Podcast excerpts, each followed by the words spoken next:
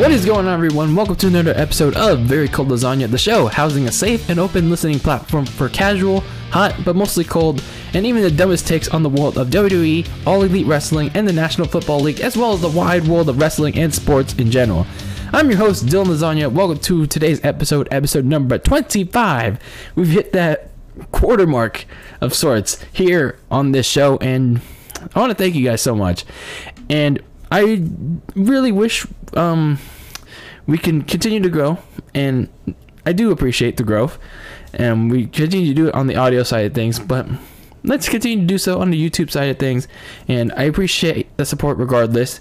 So let's keep it going. Let's keep it rolling. Let's keep it. Let's keep it real.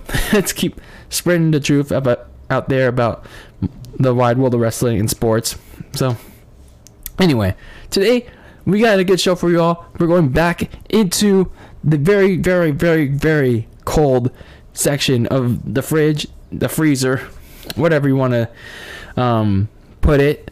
And we're going into the old ice box. We're going back to the past for another retro review.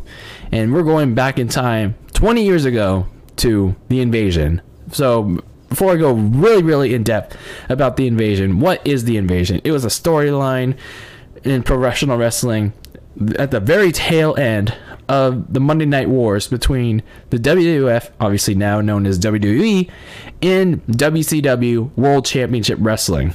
So, this was an angle that was pretty, at the time, pretty hyped up. It was pretty hyped up. WCW and WWF in one programming. Like, WCW was invading the WWF. They were, were going to have this huge all out all out storyline where the stars were gonna align. But I'm just gonna say it right here. It didn't turn out as planned. It didn't turn out as planned. It was it was a massive disappointment. It turned out to be one big wet fart. As I frequently like to say, say it all the time, it turned out to be just like in the early days one of the biggest wet farts and one of the biggest what ifs in professional wrestling. So we're gonna get into um, this retro review, this retrospective of the invasion angle, and in my mind, one of the biggest what ifs, one of the biggest disappointments in professional wrestling history, um, and for various reasons.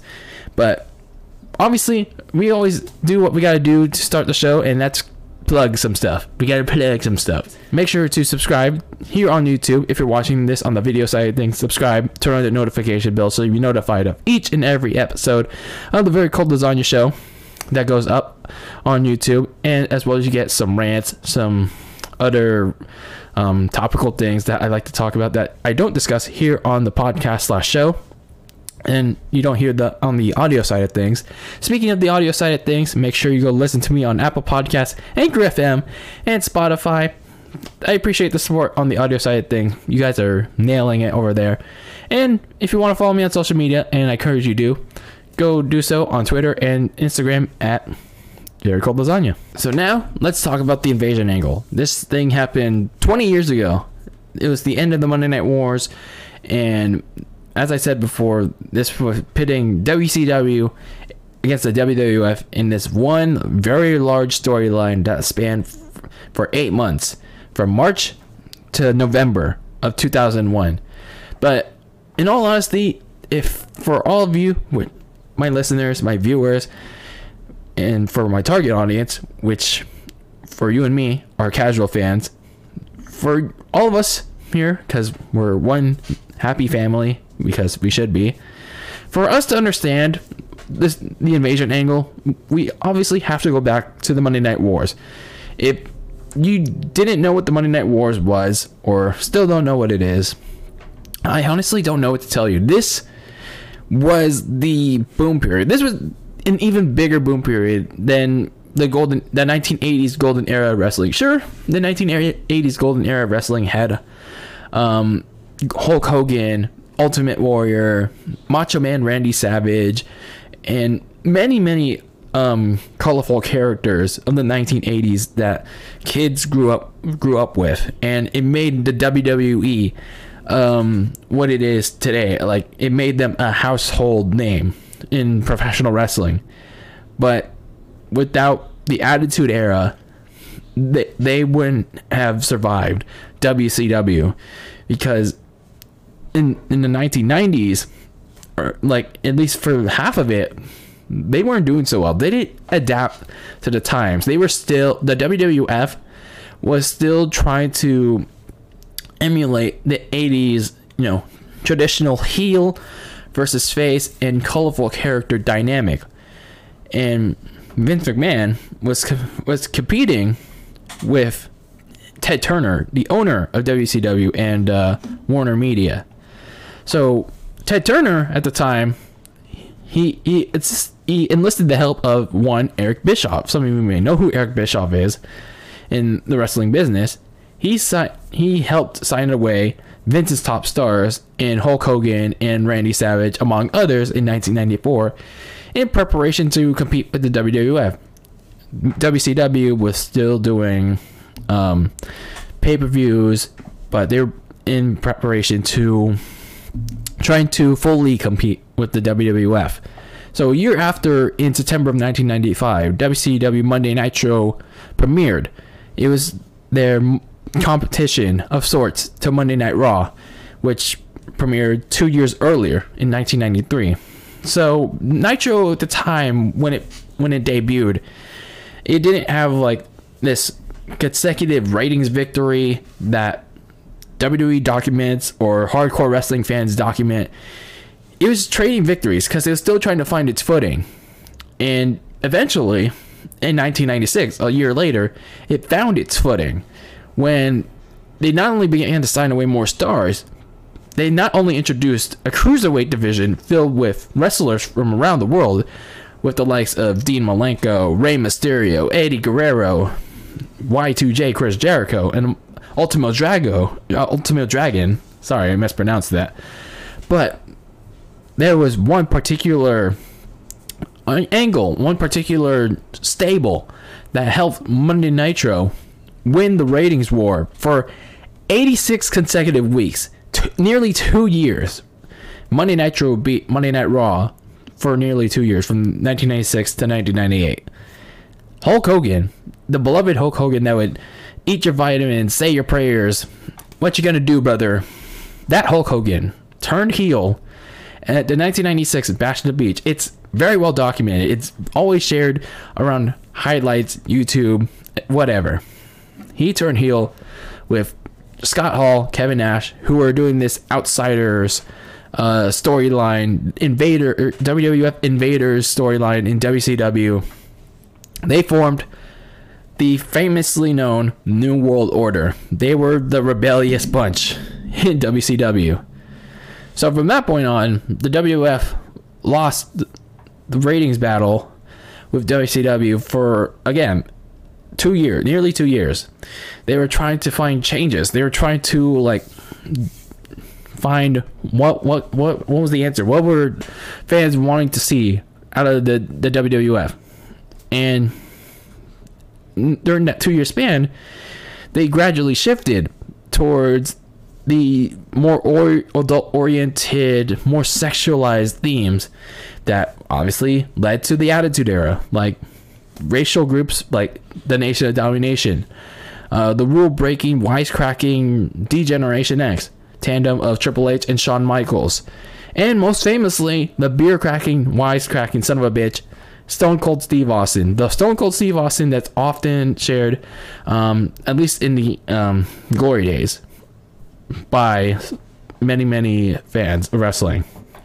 So, by the time WrestleMania 14 rolled around, gone were the cartoony gimmicks and the traditional heel versus face, and in came beer drinking, brawn panties, and satanic elements in the WWF, and in came the Attitude Era.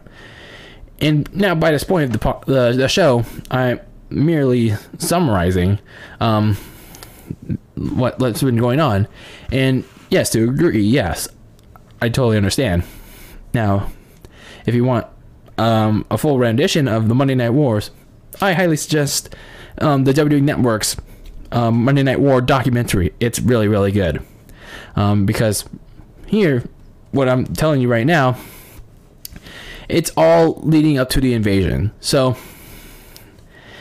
by 1998, um, WWF eventually got its footing right. They finally regained um, the rating, the their their footing with the Attitude Era, and they finally got a ratings win on April 13th, 1998, on on that Raw when they they teased a, a Stone Cold Steve Austin versus Mr. McMahon because by that point, Mr. McMahon, um, the character, not the person, he he was this tyrannical uh, owner of the WWF, and this was because of the Montreal Screwjob where Bret Hart thought he was gonna um, win by DQ in his hometown of um, Montreal at Survivor Series because he was leaving for WCW, but Vince McMahon changed the outcome last minute and screwed literally screwed Bret over in favor of Shawn Michaels.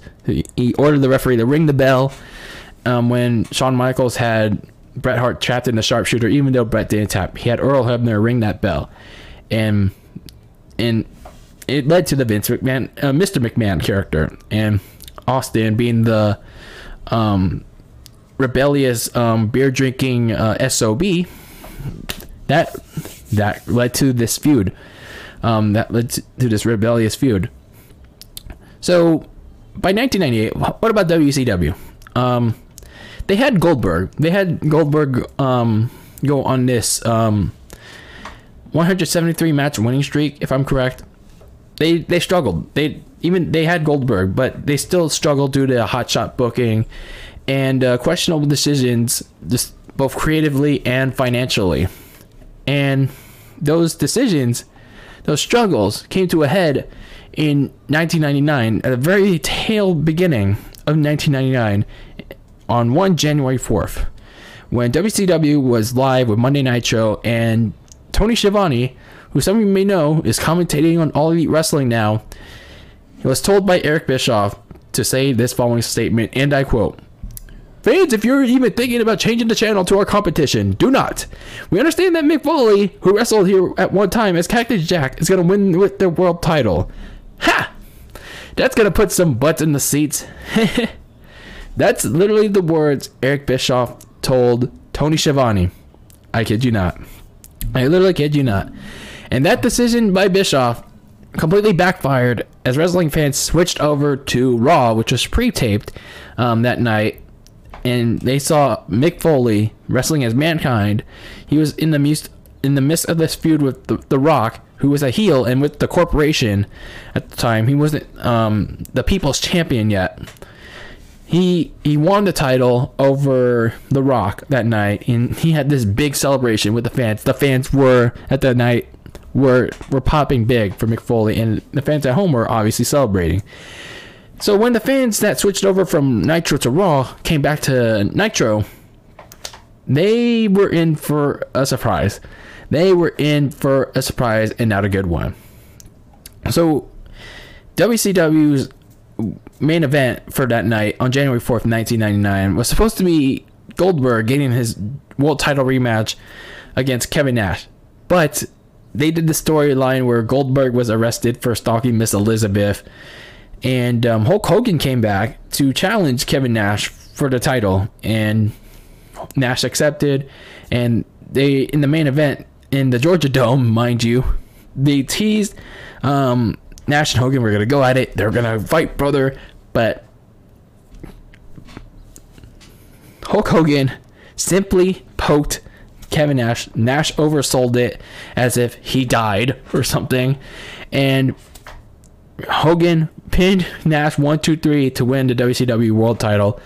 And in a moment known as the finger poke of doom, it damaged the company's reputation and credibility.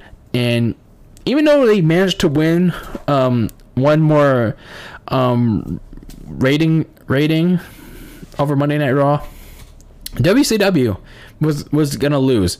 They were gonna lose this uh, war because of that hotshot booking, that questionable decision making, and uh, and eventually wrestlers playing politics backstage. That that utter backstage chaos.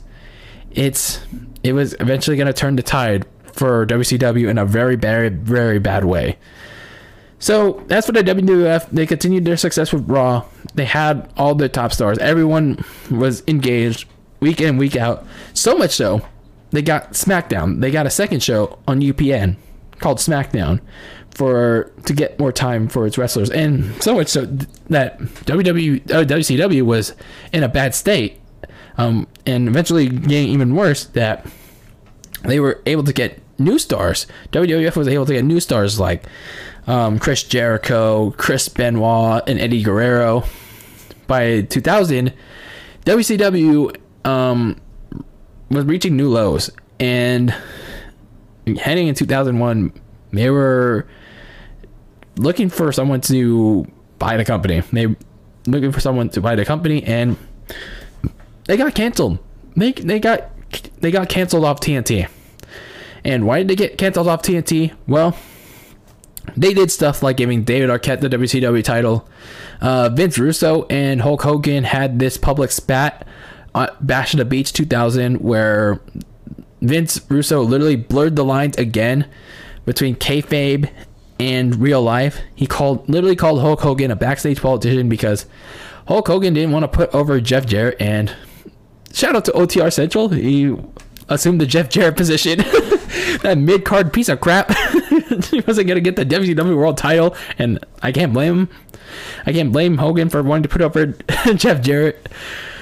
Um, but anyway, that that Bash at the Beach was the last time WCW would see Hulk Hogan, and they would have a dispute um, between one another. But that's for another. That's another story for another time. So, Russo would also use his control as a booker and a writer to have himself win the WCW title. Um, but he had to forfeit it because he suffered a concussion during that match and he vacated the title afterwards. So, all in all, one bad decision, actually, two bad decisions by Eric Bischoff led to the downfall of WCW and the WWF claiming victory because by 2001, again, WCW was canceled by TNT. They didn't want to carry this shit show any longer. And Eric Bischoff and his um and his financing group, I, I don't know what it's called, but he, he he was trying to purchase WCW, but no national um television station would carry them. TNT didn't want to carry them. TBS didn't want to carry them. Nobody wanted to carry WCW. And Eric Bischoff backed off. And in came guess who? WWF and Vince McMahon. They came marching in, purchased their bid, and bought the uh, WCW for just $3 million. That's literally how much WCW had fallen by that point. It was only worth just 3 million ducats. That was it.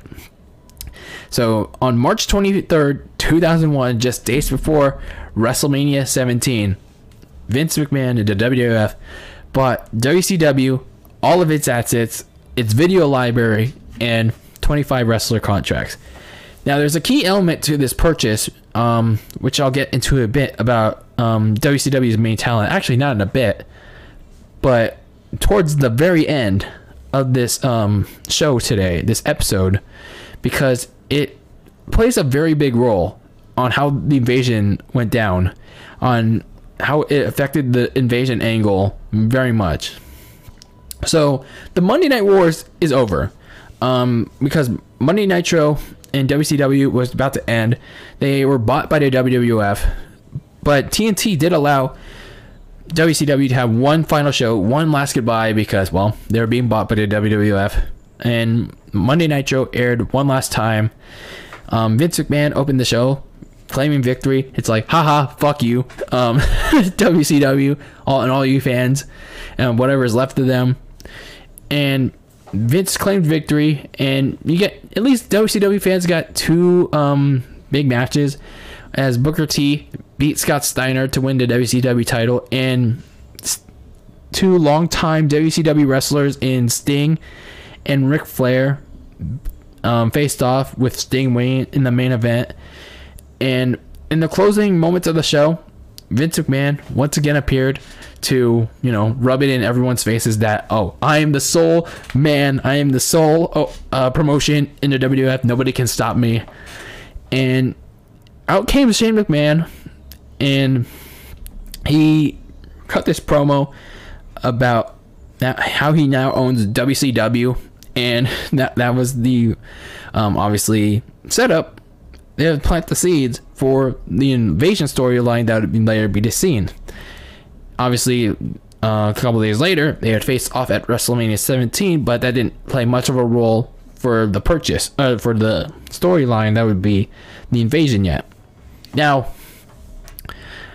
I ECW does get involved um, in this invasion storyline, but WWE didn't purchase ECW um, until 2003. That um, Paul Heyman, the owner of ECW, um, he closed the company in 2000 in earlier 2001, and he was still in bankruptcy proceedings um, around that around the time of the invasion. So it was kind of weird how they were still able to mention ECW while not having most a lot of the assets to um for for for ECW, but it, it was just kind of weird. It was really kind of weird, but it's it was a kind of weird process how that went. So with, the, with a couple weeks go by, no mention of um, WCW, and here we go. Here we go. The Monday Night Wars have come to an end. No mention of the event of um, WCW in like about a month after WrestleMania 17, after um, March 26, 2001. And 20 years ago, on this day, May 28th, 2001, Lance Storm, a WCW wrestler, and honestly, he's mostly known for his uh, tag team after the invasion, the Un Americans. He was the first WCW wrestler to invade the WWF when he cost um, Saturn and Terri a mixed tag team match against Trish Stratus and Steve Blackman. So, Lance Storm attacked um, t- uh, Saturn and he left with Shane McMahon. And Shane McMahon was right there on the Titantron declaring the invasion has just begun. It is only beginning. So Vince McMahon, meanwhile, he was backstage with all the security guards. He was yelling at them, pal. It's like, how could you let this WCW wrestler slide in your DMs unattended and let that happen? If this happens one more time, I'm gonna fire you, pal. You're fired. So Storm's appearance set off a chain reaction on that episode Raw. It would kick if it would officially kickstart the invasion angle. The following week, Hugh Morris attacked Edge during a match on Raw the next week. And fun fact about Hugh Morris Hugh Morris is actually Bill DeMott. Yeah, the former head trainer of NXT. Some of you may know him, some of you may not know him, but for those that don't know him, and I'm assuming um, some of my listeners on this show do not know who he is, so a little um, a little fun fact for you: he's Hugh Morris. He he was this WCW wrestler. Um, it's his ring name was a pun on the word humorous, so Hugh Morris. So I guess that's something. But he had this character that would laugh frequently because it was something that was never given to him. He never had it. And again, he was Bill DeMott. The same Bill DeMott as the head trainer for NXT um, from 2011 to 2015. And he was in controversy because of some misconduct allegations from various wrestlers. And he resigned in 2015 because he didn't want to um, embarrass the company's image. So we had a couple of WCW wrestlers um, by that time invade WWF. And to be honest with you, when the first WCW wrestlers are Lance Storm and Hugh Morris, um, it it's kind of um, weird, but as someone that's looking retroactively back at it as if I didn't I never saw the invasion angle I'm like, okay, I can let this pass. I can let I can let this slide for a little bit. And then we get to the actual storyline that truly begins the invasion angle. So at the 2001 King of the Ring pay per view, WCW champion Booker T interferes in the triple threat main event between Stone Cold Steve Austin, Chris Benoit, and Chris Jericho. And he attacks Steve Austin. He puts him through the announce table and almost costs him the WWF title. And the next night on Raw, while Shane McMahon and Vince McMahon are confronting each other, Booker T attacks Vince and hits him with the scissor kick. And Booker T and Shane run away from the WWF roster. So the battle lines were literally drawn on that night because WCW had their big name. And to be honest with you, that was one of the very few big names WCW had.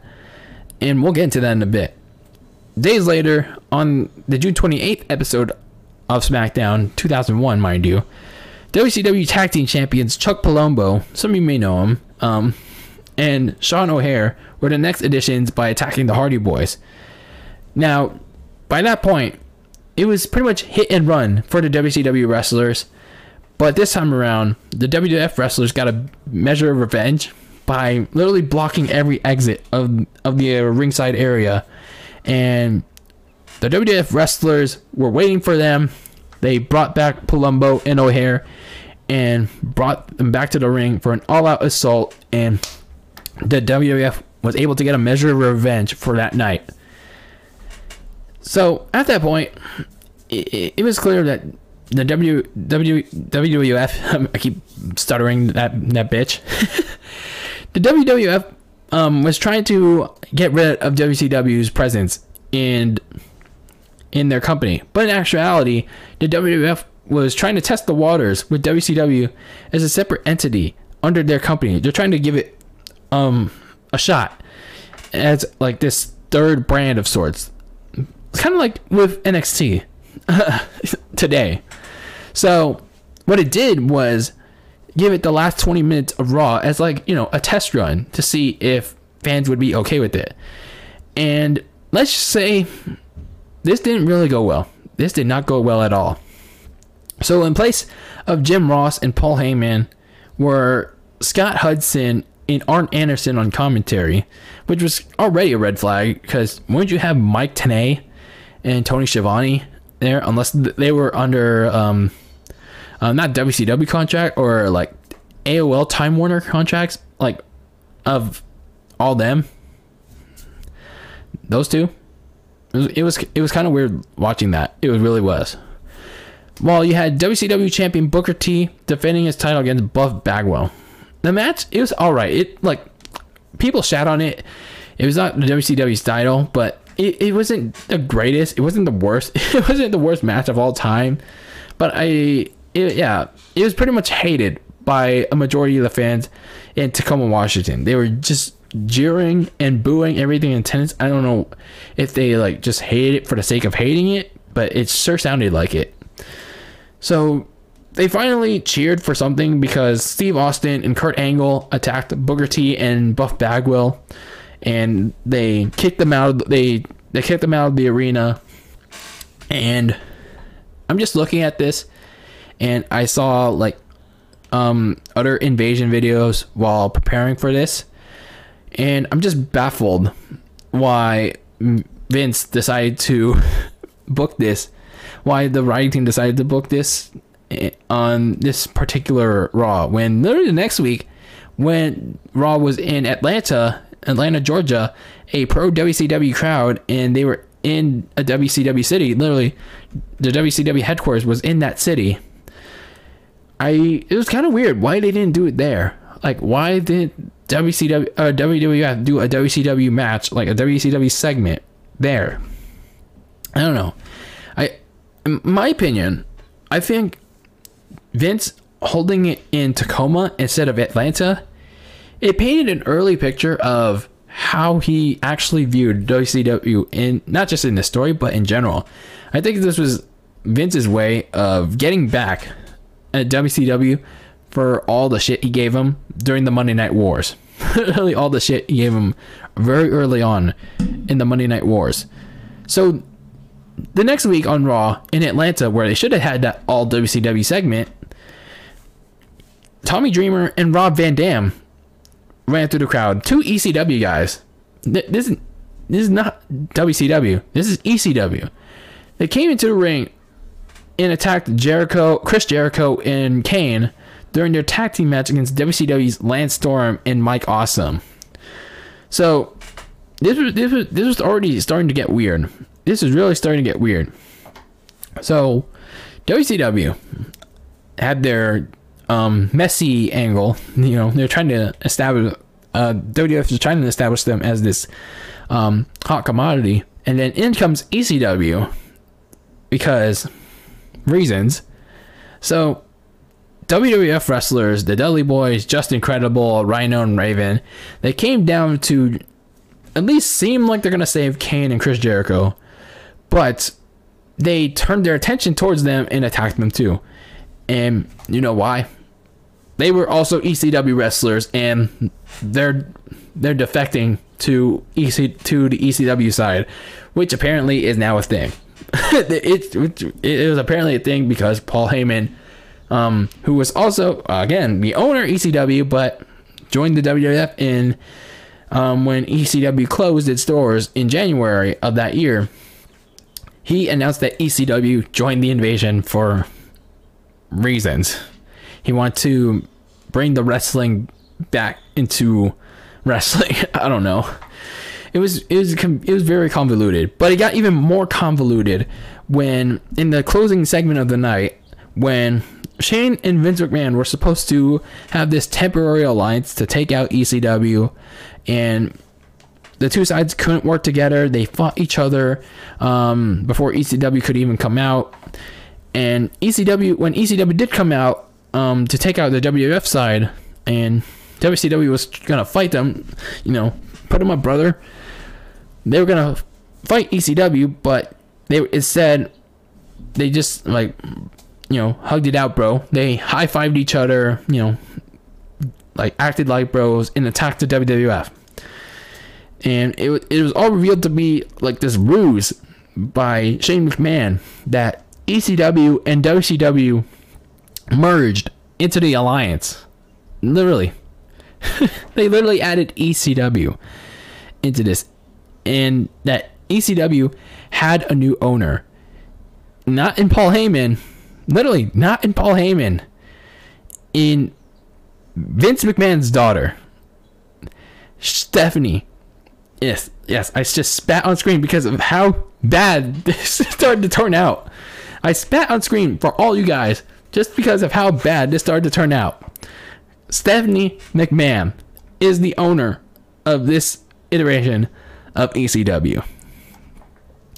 Now, I gotta be honest with you. Initially, when I watched this invasion storyline like years ago on YouTube, when I was like a wee little boy, when YouTube was still relatively young, was still relatively young, I was that naive to think that the alliance under Shane and Stephanie could beat the WWF. And you know what? I'm rewatching this, I I'm glad it didn't because I just don't understand why the McMahons didn't have Paul Heyman, who was the owner of ECW. He was the actual owner of ECW. They couldn't have him be the owner of the of ECW in this storyline. This makes no damn sense. Really makes no damn sense. Stephanie McMahon did not fit the mold of what EC, what Paul Heyman made ECW. Extreme, extreme. she did never. She never did anything at the time like drastic, extreme, as the guys in the original iteration of ECW did. Like it it made no sense in the context of the storyline. It literally didn't. So all this revelation of Stephanie being the ECW owner, it made it loud and clear. It really made it loud and clear to me, and I hope by this point to everyone that's listening and watching this retro review, this retrospective of the invasion. It made it loud and clear that this was not about uh, the WWF versus WCW and now apparently ECW. This was all about Vince McMahon and rebellious kids. This was going to be about Vince McMahon overcoming the odds and trying to be the number one guy, the number one wrestling promotion in the WWF. When it honestly has been for the last like couple of months already. It already has been. It's just that, that, that this is like kind of like the downfall of the storyline. This was this is going to be the downturn of the storyline, if you ask me. So there's a lot to dissect. There was a lot to dissect already with the Monday Night Wars and the early start in the invasion, and we're just getting started here. We are just getting started here um, with this retro review. Um, there's a lot more to dissect with this second half of this uh, retros- retrospective of the invasion storyline. So let's take a break. Um, let's let's take a quick sip of water because after we come back, we're gonna talk about the invasion, um, the Rock coming back, and then uh, some other parts in the invasion like SummerSlam.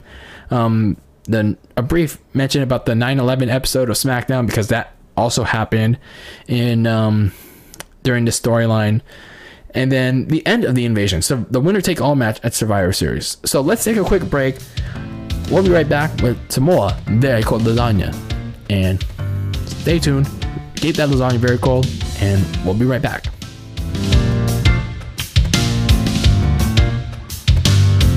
So, so far in this invasion retrospective, we talked about the Monday Night Wars, the early start in the invasion, and Stephanie McMahon being revealed as the new owner of EC freaking W when Paul Heyman was literally right there as the actual owner. He actually owned it. And I, yes, I'm still arguing the fact that Stephanie McMahon does not fit the definition of extreme. At the time, at least. She, in 2001, she didn't. So then we continue on this with this very, very messy storyline with the invasion pay per view. Now, leading up to this uh, invasion pay per view, people were um tr- at least uh, trying to get excited about it um, because you know w, WWF versus WCW. Um, the alliance had all the alliance had all the momentum, especially with the addition of ECW, and Vince McMahon was just desperate for momentum. He was trying to get the WWF um, rallied up, and um, he was especially trying to get Steve Austin, you know, um, like motivated and focused on this um, invasion. But Steve Austin was having none of it. Now, keep in mind, after WrestleMania 17, Steve Austin wasn't this rebellious, beer drinking SOB that he was during the Attitude Era. He underwent a very dramatic change in character. He was very coddly, he was very emotional, he was very friendly towards Vince McMahon. A lot of people were turned off by this Stone Cold Steve Austin. We did get some nice meme material where he was saying kumbaya um, to Vince. We got some funny moments with Kurt Angle with Steve Austin, but in all honesty, this iteration of Steve Austin turned off many people. It turned off many people. So, like literally a week before, like like a week before, or, um, in the invasion pay per view, not on the go home episode of Raw, but the SmackDown, like before this that episode of Raw, Vince McMahon upset Steve Austin. He wanted the old Stone Cold back, and he didn't want the Stone Cold that gave him cookies and hugs, sang songs for him. And Steve Austin was hurt by that. He was uh, hurt by that. And Austin walked out on him, and because McMahon didn't have um, Austin, that old Steve Austin, the Alliance were able to attack Team WF and overwhelm them by the end of SmackDown. Now, on the go home episode of Raw before the invasion pay per view, Steve Austin was in a local bar. He was, you know, drinking his sorrows away because Vince McMahon didn't like the new Steve Austin. He didn't like the uh, the gifts, the hugs um, that he was giving him. Um, and he was watching on a TV that saw Team WF get overwhelmed again in this fight against the invasion, uh, against the invaders and the alliance. And apparently, once he saw that, Austin drove to the arena in his pickup truck, dude.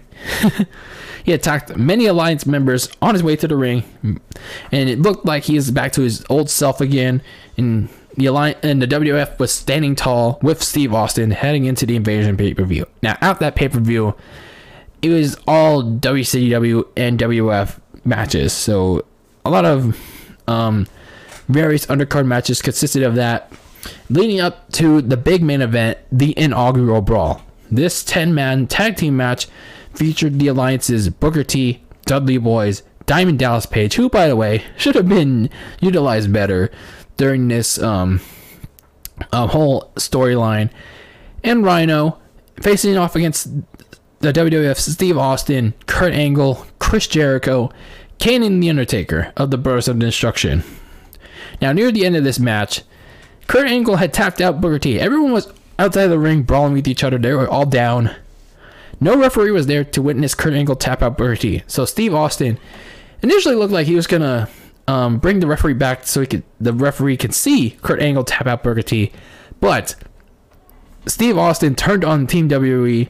Uh, team I keep saying WWE. Team WWF, but he hit Angle with a stunner, and Booker T was placed by Steve Austin onto Angle as the ref count one, two, three, and the Alliance won thanks to Austin, and it further put Mr. McMahon into disbelief, and we literally um, witnessed a, even further down. I, I don't know a slower and yet surely more uh, steady downward spiral of this storyline, and I'll get to why later.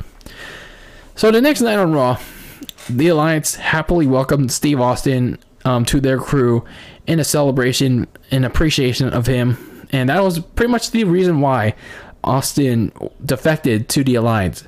Vince McMahon did not appreciate uh, Steve Austin. He appreciated, he felt like he appreciated Kurt Angle more. He felt like he appreciated The Rock more because he was calling The Rock for help. And we'll get into The Rock in a second. So, Austin joined the Alliance for me was yet another major flaw in the storyline. It's because it showed that the Alliance didn't have many major players. They had a lot of B card talent, a lot of jobbers um, in this squad. In in the eyes of the viewers, especially the casual viewers that probably haven't watched since WrestleMania 17. And yeah, I can't blame you. And those wanting a history lesson and watching it now, it made the Alliance look weak. And especially considering what Steve Austin did to the Alliance, um, even though he was still aligned with them as time went on with this uh, angle. So, I don't know. It, it was just weird. It was just weird. So, you're probably wondering by, by this point, I mentioned The Rock frequently. Where the heck was he? Where was The Rock during all this time during the invasion? Well, The Rock was written off TV. He he was quote unquote suspended um, by Vince McMahon after the night after WrestleMania 17, where he lost a steel cage match to Steve Austin, and he was beaten up by Triple H and Austin. But in actuality, he was filming The Scorpion King, a movie which would kickstart his acting career. So, The Rock made his return on the July 30th, 2001 episode of Raw, and right away he was presented with a decision join the Alliance or remain loyal to WWF. And both sides had some convincing arguments. Shane, Shane McMahon told Rocky that Vince cost him the WWF Championship at WrestleMania against Austin and the next night on Raw. And Vince told him that while that was wrong, he he pleaded he wanted trust. He he pleaded and begged to trust Vince. And in turn, The Rock gave Vince a rock bottom. And while initially it looked like The Rock was going to join the alliance, he shook hands, gave Shane McMahon a hug, Rock gave Shane a rock bottom too. And not just a rock bottom, a people's elbow as well. And he announced that finally The Rock has come back to the WWF. So he announced that he was remaining true and loyal to the WWF. And it became tried and true that The Rock was forever loyal to to, the WWE. so at SummerSlam, The Rock had his first match since WrestleMania. He beat Booker T to win the WCW title, and that was kind of weird. Um, a WWF wrestler stealing away the WCW um, championship from you know WCW, but that happened frequently. Um, near towards the end of this, um, towards the end of this um, uh, storyline. So also at that pay per view at SummerSlam, The Undertaker and Kane beat Diamond Dallas Page and Chris Kanyon. That was weird. Um, in a steel cage match to win WCW tag team titles and hold them alongside the WWF tag team titles. Also, X Pac beat Billy Kidman to be a double champion with the WWF light heavyweight and WCW cruiserweight championships. So, in essence, the WWF had all the momentum, literally all the momentum. WCW was looking very weak um, because they lo- lost a good portion of their titles at at SummerSlam, but that, that it only got worse for WCW and ECW. At Unforgiven, they managed to retain their titles. The Rock retained the WCW title against Booker T and Shane McMahon, and Kurt Angle, just days removed from the horrific 9/11 tragedy, defeated Steve Austin to win the WWF title. Speaking of 9/11, um, the WWF held um, their famous uh, tribute episode um, in regards to the 9/11 attacks two days afterwards. Um, there have been many stories um, that have said this. Um, they're they're supposed to cancel this SmackDown taping in in Houston on September 13th, 2001. It was supposed to be canceled or at least postponed, but um, local government officials in uh, Houston assured Vince McMahon um, that the WWF would be very helpful for would for people trying to get uh, their minds away from the national tragedy, and you know, I, I think both sides were were definitely um, willing. They definitely were, you know, had to go through a very difficult process. Like they're like it was a very difficult decision all around to put the put that show like to even go on with that show, especially after at the time a very difficult um, tragedy that just that just had happened.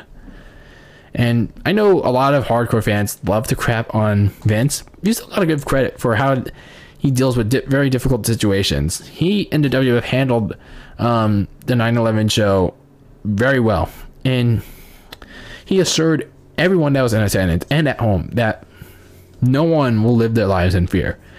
And it's a it was a message, and still remains a message that was truly needed just days after America was attacked.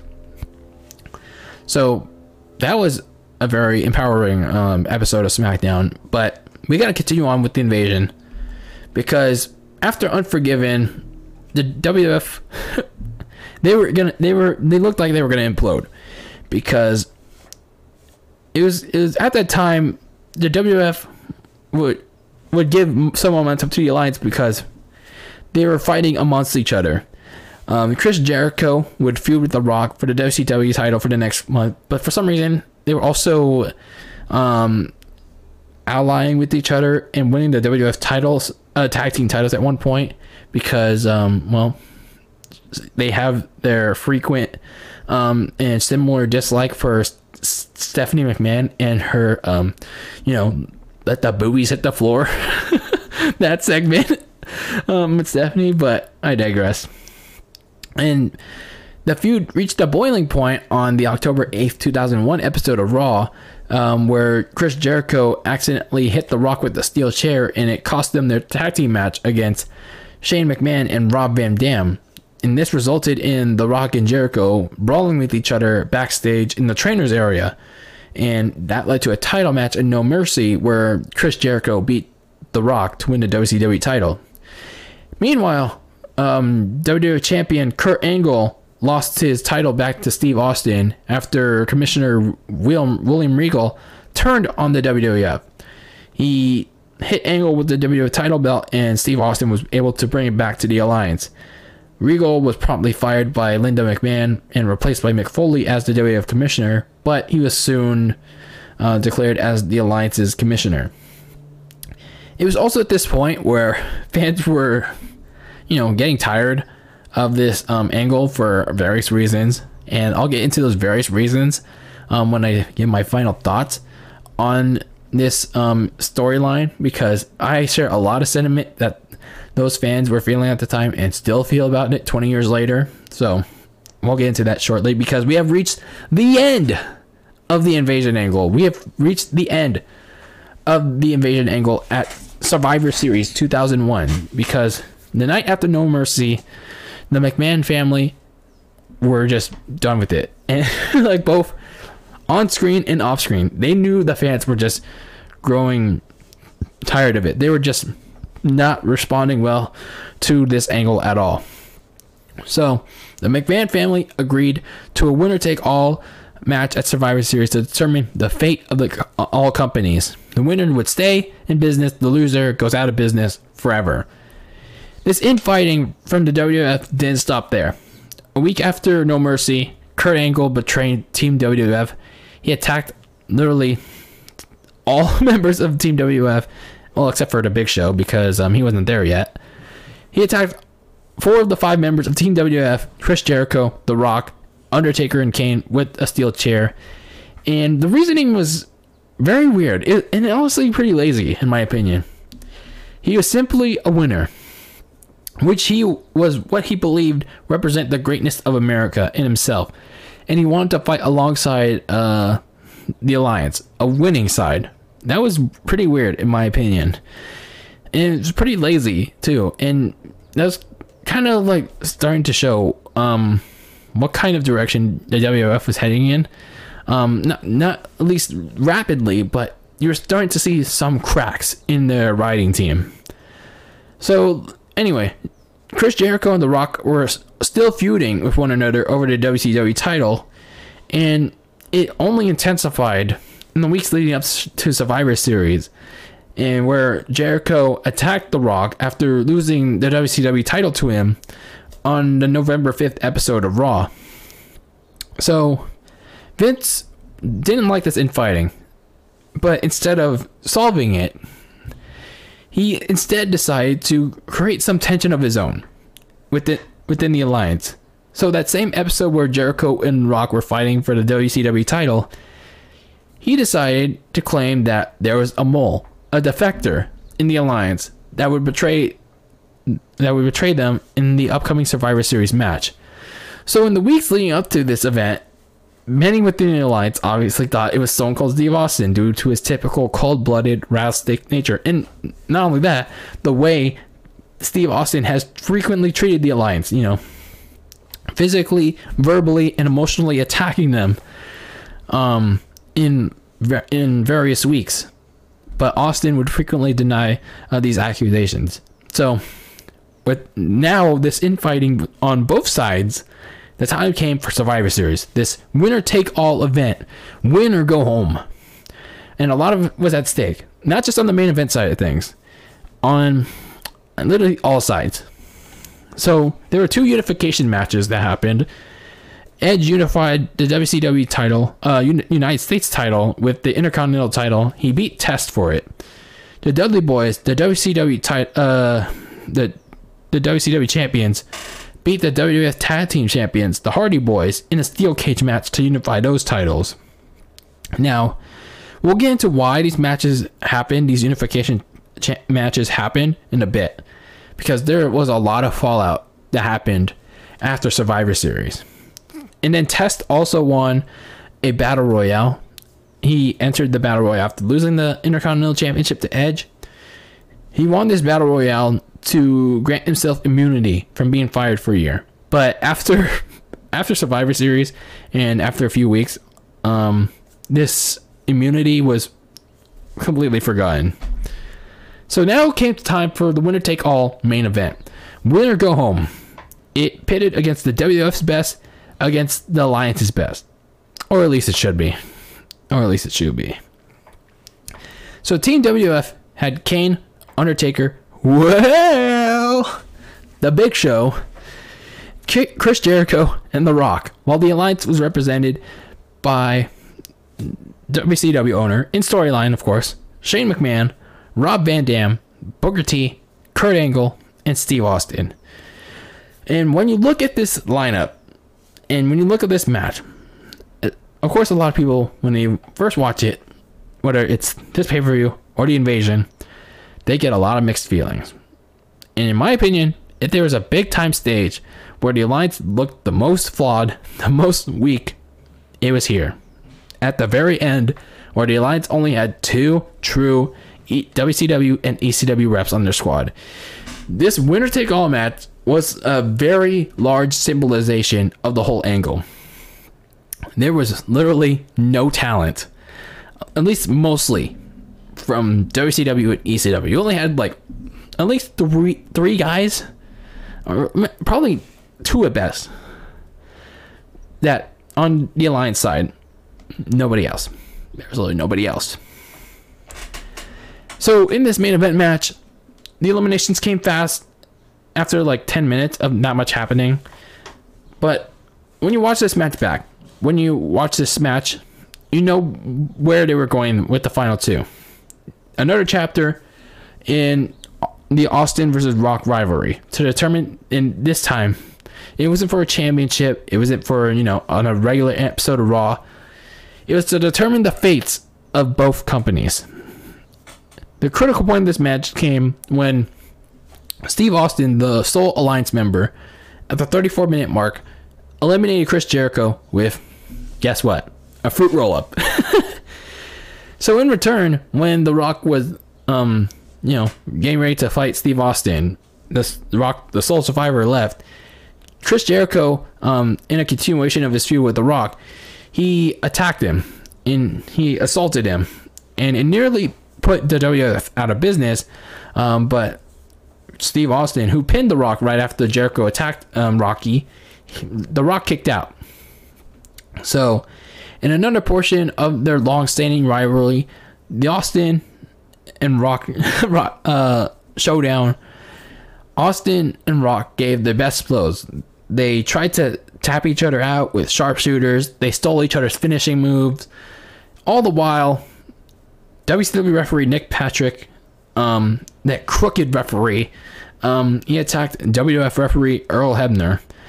So they were trying to one up each other in terms of fairness and cheating and whatnot, while The Rock and Austin were trying to um, give their best blows.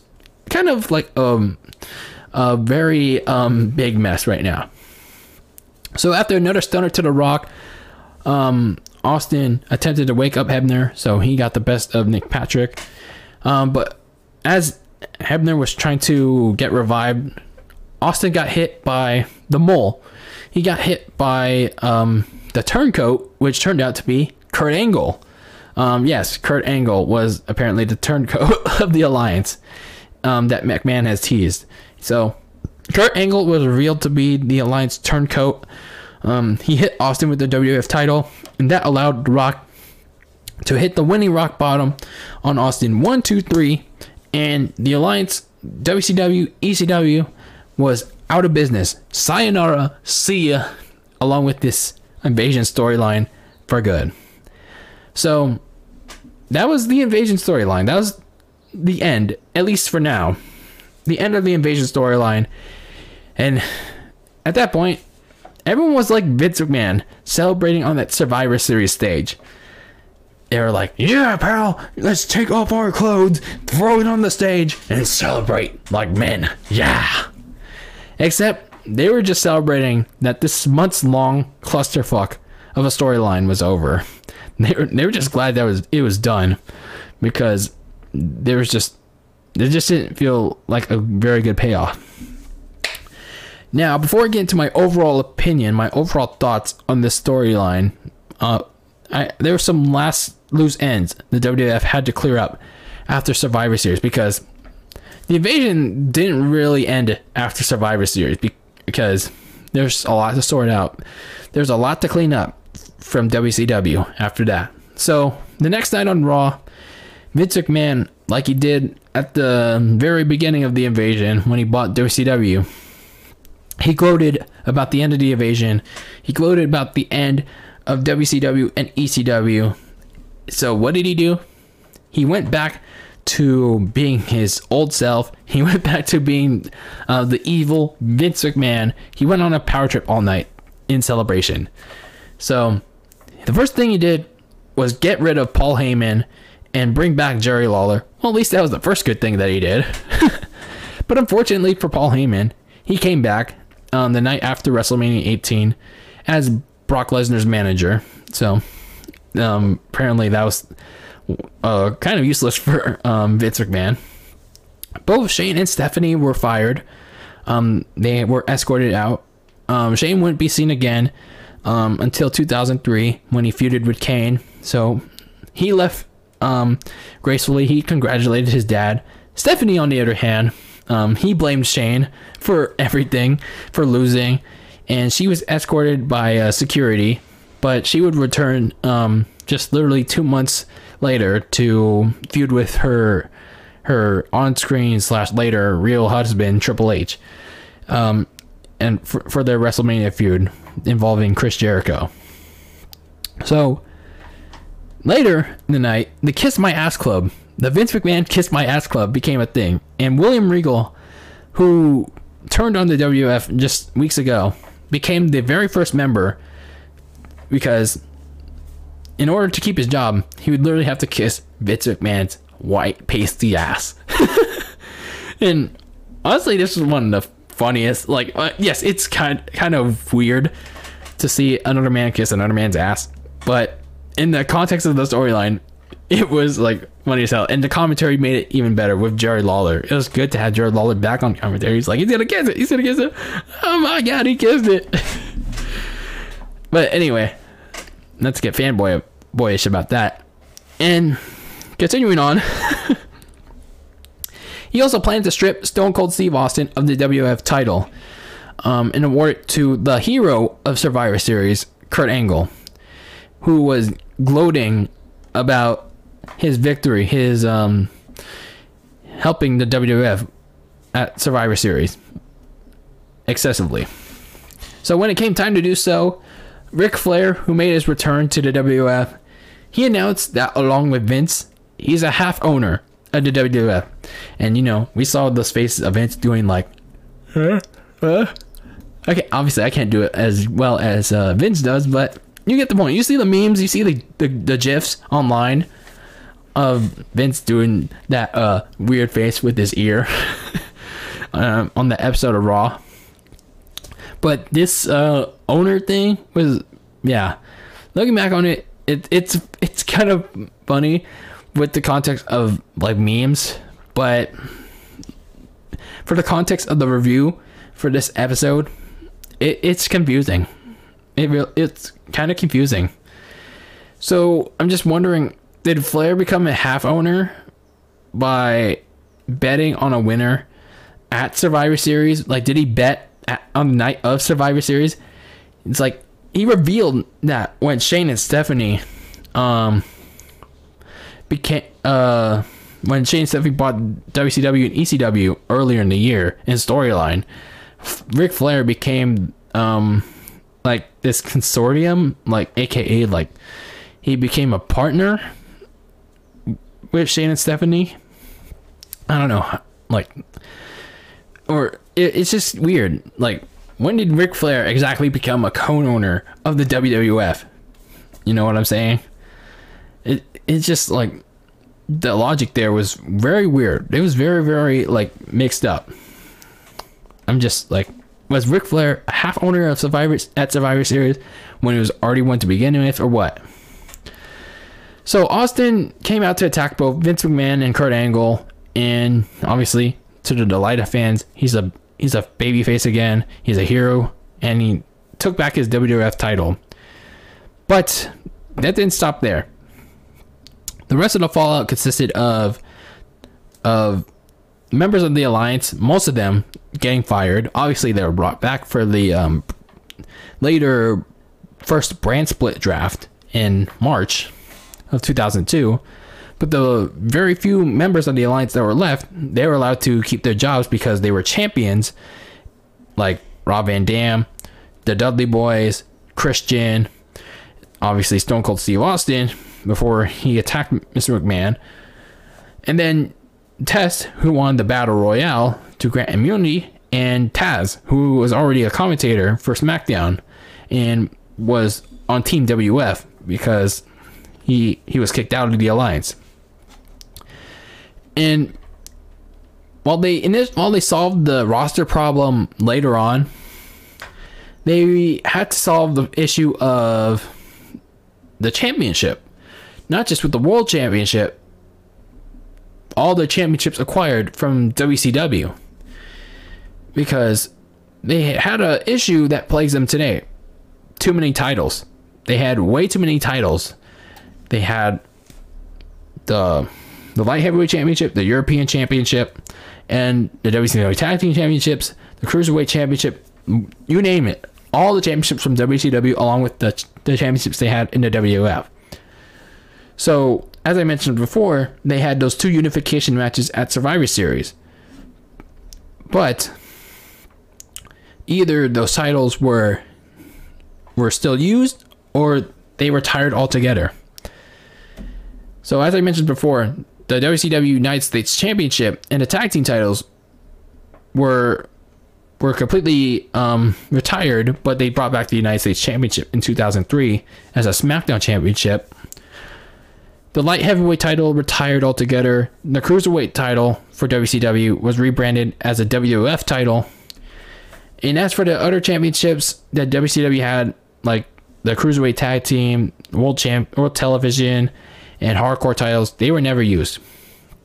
And if we're going on the topic of ECW titles, well, as I mentioned like way earlier in this episode, WWF didn't have those assets yet. They were still being held in bankruptcy court. So they had a title dilemma with too many titles. They still had to solve that. But the biggest title dilemma they had to, to solve was with their world championship. They had two of them now. One was the WWF, and one was the world championship. They got rid of the WCW branding because obviously it doesn't exist now. So they had to get a solution together, and they had to do it quick. So the week after Survivor Series, Ric Flair and Vince McMahon got together to announce a four-man tournament to crown one true undisputed champion at Vengeance 2001. The, those matches would consist of the WWF champion Stone Cold Steve Austin going up against Kurt Angle, and the world champion The Rock going up against Chris Jericho. And those the winners of both matches would face each other to unify both championships. And these matches were culminations of two feuds from spanning from the invasion angle. So these tournament matches would happen literally back to back to back in the main event like slots. So Steve Austin would retain the WWF title against Kurt Angle, while Chris Jericho, with the help of Mr. McMahon, beat The Rock with his um, own finisher, the Rock Bottom, to win the world title. But after Chris Jericho's match, Austin immediately came out to wrestle Chris Jericho, but The Rock and Kurt Angle attacked both men. Um, the Angle attacked uh, Austin and Jericho attacked The Rock um, before the match began. So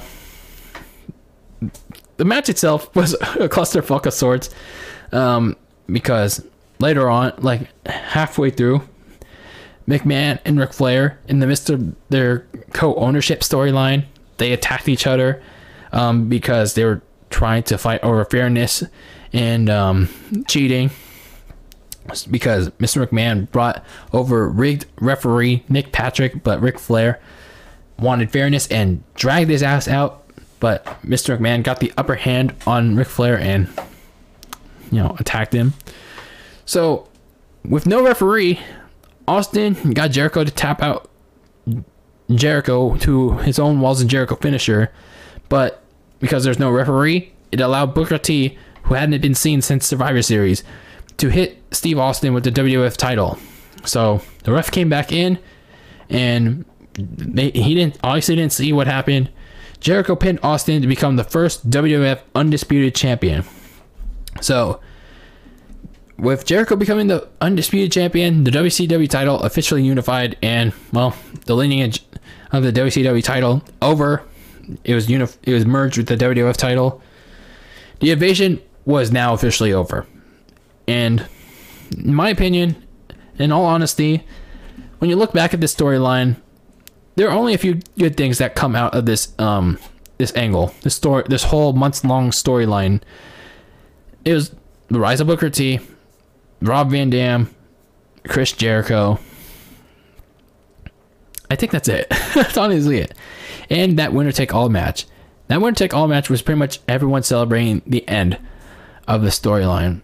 Otherwise, this eight month long story that had tons of potential to it when Vince McMahon bought WCW. It ended up being one of the most disappointing angles, mainly due to impatience from Vince. Uh, one of the reasons why it failed is because the lack of star power from both sides, outside of The Rock, Steve Austin, Kurt Angle, The Undertaker, and honestly, other WWF guys. You didn't have any star power from the Alliance. None whatsoever. And I guess in fairness, I totally understand why Vince McMahon wanted to do this invasion angle as soon as he did because he wanted to use his recently acquired um, WCW talent and assets without, you know, having it become dated, outdated. You know, he wanted to keep WCW in the fresh minds of all all the wrestling fans. But the problem was the talent he was able to acquire, you know, that, that 25 select talent that he was able to acquire, they were B, C, D, F level talent. They were mainly jobbers or mid carders that were just background p- players that nobody cared about or ended up on Sunday Night Heat.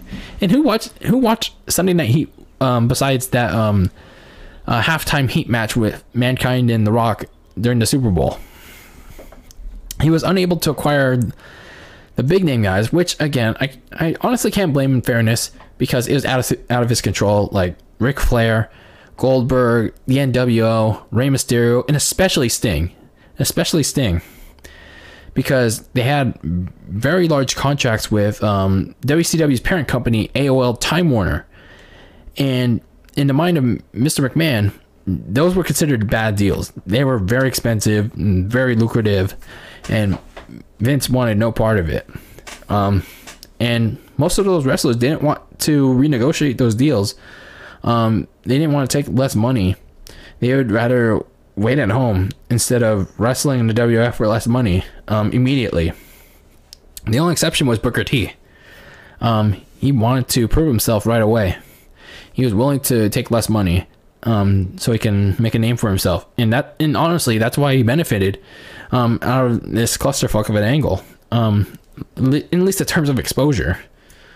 Um, well, in while in the minds of willing to sit at home, others like Ric Flair and the NWO, their deals didn't finish until the end of the invasion angle. That's why you saw Flair appear literally the night after the invasion ended.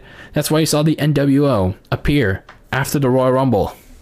Their deals were not finished. They're, they didn't end until after the invasion started, uh, ended. But even then, just imagine. Can we just imagine if Vince was able to negotiate, uh, like renegotiate those contracts, um, and come to, like try to contact AOL Time Warner and give guys like Goldberg and Sting a creative re- leeway because I know like when I was researching and try like watching videos, I knew Sting was very concerned about his character back in the day. He didn't want um, Vince to screw it up, and I, I totally understand. Sting was one of the hottest commodities in WCW and in the wrestling business back in the day, especially with this um, character. And just imagine if he had been given creative leeway it would just give him so much more credibility um, with with the invasion angle. But also imagine if Vince would have just waited, um, would have just waited even longer. He, you know, slow build this until um, he was able to acquire these guys uh, or able to, you know, convince these guys to sign on to do this angle. And not only that, ECW, like I know, like they initially didn't involve ECW, but ECW was eventually in this um, angle, and they were missing people like Terry Funk, New Jack, Sabu, and others. And even though Paul Heyman still owned it, it was kind of weird that they didn't.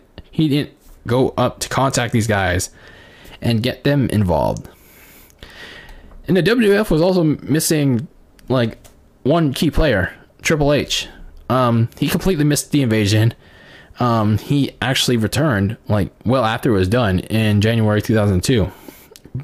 So just imagine if Vince McMahon was more patient, if he was willing to like, he could have still slow burned this, have Lance Storm still um, invade, and you know, but like on occasion have some WCW wrestlers like that B level talent invade, invade, and you know, slow burn this up until 2002, where you could have signed those guys on.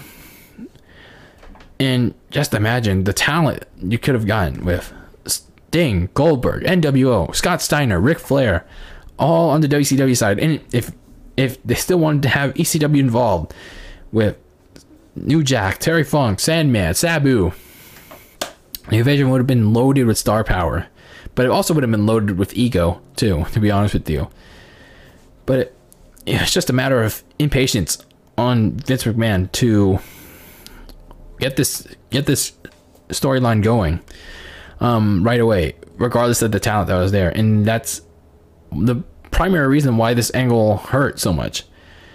Um, but another reason why this angle hurt so much was that there were just too many wrestlers. There were just too many wrestlers and too little time to showcase them. Because of the WCW acquisition, the roster doubled in size, and Raw only had two hours a week at the time, and the brand the brand split didn't exist yet.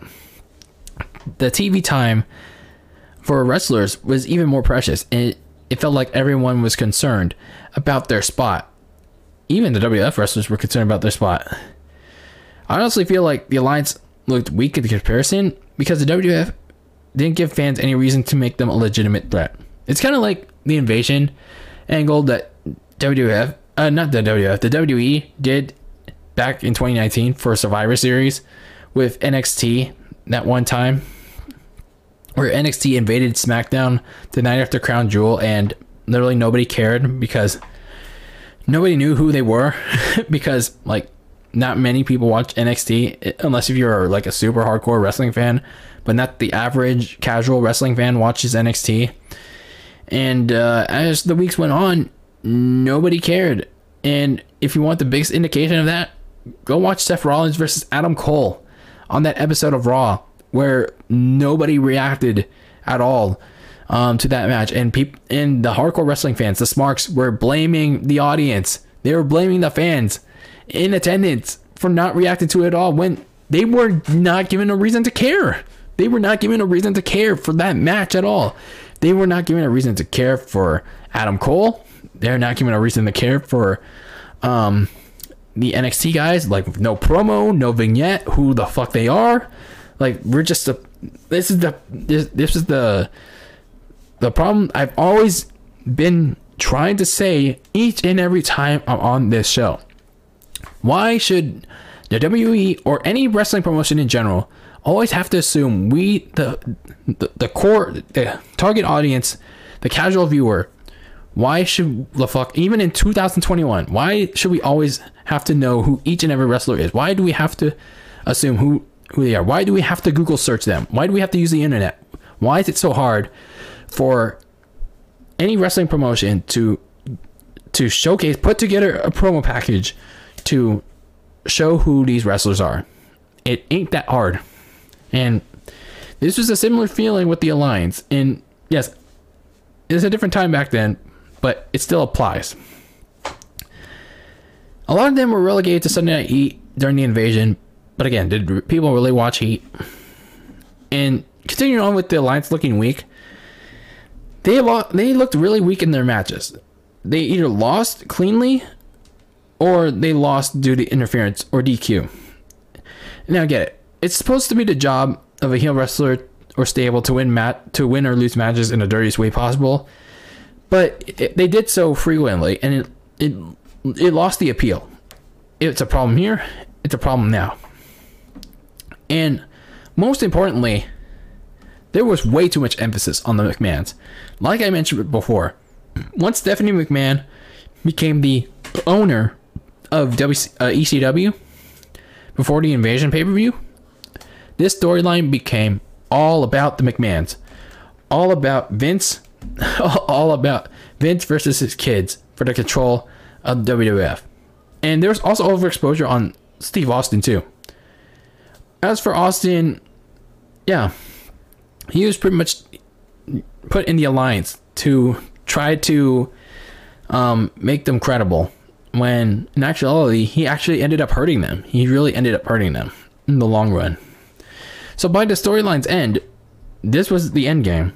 Vince McMahon reigning supreme, uh, reigning supreme, both literally and in storyline over all the wrestling competition. And for the better part of over a decade, there literally was no wrestling competition. And literally, that's when you start to see the slow, slow, slow, and eventually rapid decline of the WWE because there was literally no competition. And eventually, you start, also started to see Vince McMahon stop caring um, for the product because the Monday Night Wars, WCW was their true competition. All Elite Wrestling is not that competition. I'm sorry to say it. You think flip flippity fuck suck of bucks is competition? The spot orgies is WWE's competition? No, it's not. It is not. WCW, for despite all its later flaws, it really gave the WWE a lot of ammunition to adjust, shift in attitude, literally, to to adapt to win, to eventually win out the war and remain the top to top the top dog in the wrestling business. So, after Vengeance 2001, um, not counting merchandise and video games, m- mentions of ECW were never seen or heard on TV. While ECW had a revival for five years, from 2005 to 2010, with its own brand under WWE, albeit not as extreme as Paul Heyman's um, original ECW. Out of all the Alliance members, only Booker T, Rob Van Dam, and Tommy Dreamer would gain modest to big success post Invasion Angle. As for the WWF, they would turn into the WWE in 2002. They again, they would have sustained success from 2002 to 2008, a period that I personally grew up with, the ruthless aggression era. Uh, again, as I mentioned in the very first episode, episode zero, I grew up on the tail end of the, the ruthless aggression era. But that's the power of YouTube. I I still watched this. I still watched the Attitude Era, the New Gen era, the golden the golden era of wrestling, and this era was honestly my top two favorite behind the Attitude Era. It, it's it's really a, a big debate between Attitude Era and Ruthless Aggression Era between my top two favorite eras of uh, WWE. But that's a discussion for another time. As for the Ruthless Aggression Era, you would see um, the likes of veterans Edge, Undertaker, Triple H, Shawn Michaels, Kane have career renaissances, and then you have the the new young bloods, John Cena, Batista, Bobby Lashley, Rey Mysterio, Eddie Guerrero, Brock Lesnar all rise to superstardom. And also during that time, like for the better part of 2002 and 2003, Stone Cold Steve Austin, The Rock, would phase away. Um, not just from rest, like from the WWE, but from wrestling as a whole. Two of at the Attitude Era like staple names. They would either take on reduced roles in the WWE or just leave altogether. As for Austin, he had the highly publicized walkout in, in WWE in 2002. Um, but he he made peace with them. He returned in 2003. He had his retirement match at WrestleMania 19. Um, he had a very career done a neck injury, and uh, I think it's 1997, and it started to linger over the years, and he he didn't want to risk any like life-threatening, um, um, like any life-threatening situations with with the injury. So he decided to retire. It gets one more match against The Rock, and before before he left in 2004, he would be a general manager, a sheriff on Raw. And as for The Rock, he won the WWE title um, before losing it to Brock Lesnar at SummerSlam. He later returned in my personally favorite gimmick, the Hollywood Rock. this arrogant, stuck up, um, in his in over his head um, actor um, character. He would face Hulk Hogan in a rematch from WrestleMania 18, that aforementioned uh, Austin rematch at WrestleMania 19, and he faced the debuting Goldberg at the 2003 Backlash before he eventually shifted um, full time to acting. So, some fans stopped watching wrestling entirely entirely um, after the invasion, um, whether it's due to uninteresting stories, wrestlers, or a lack of alternative. Fans throughout this era, as the years went on, left the product, and that's a trend that continues today. So, all in all, the invasion angle, the invasion storyline, it can be labeled a lot of things. It can be labeled as a giant what if, a missed opportunity, a Vince McMahon ego trip, etc., etc. But in the end, in my opinion, this storyline, this invasion angle, had a lot of potential. It could have been so much more but it failed because Vince McMahon was too impatient. This was one of those times where it, he was just he just was too impatient. He made the he also made the invasion all about him versus his kids and him prevailing over his kids and and instead of what it should have been all along. The WWF versus WCW. You know, those two companies finally coming to a head in person, face to face. But that's not what it meant meant to be. And he didn't want to slow build this. He didn't want to slow build this angle until all the top main event talent was free. He didn't want to like wait wait until 2002.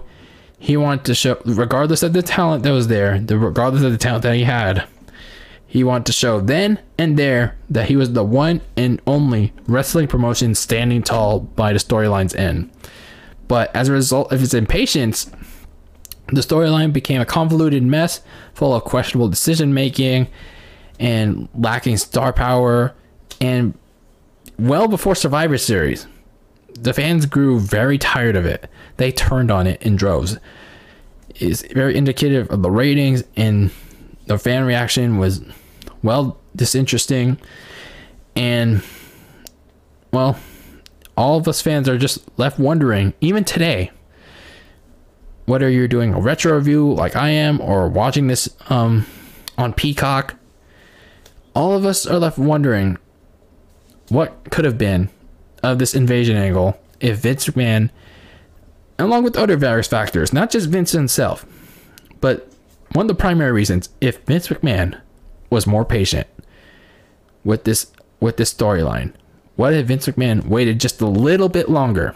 If he built this up more gradually, and if every top level WCW talent like Sting, Goldberg, the NWO were free agents, and he, he was able to get them to sign on, and we could have had a true WCW versus WF invasion storyline.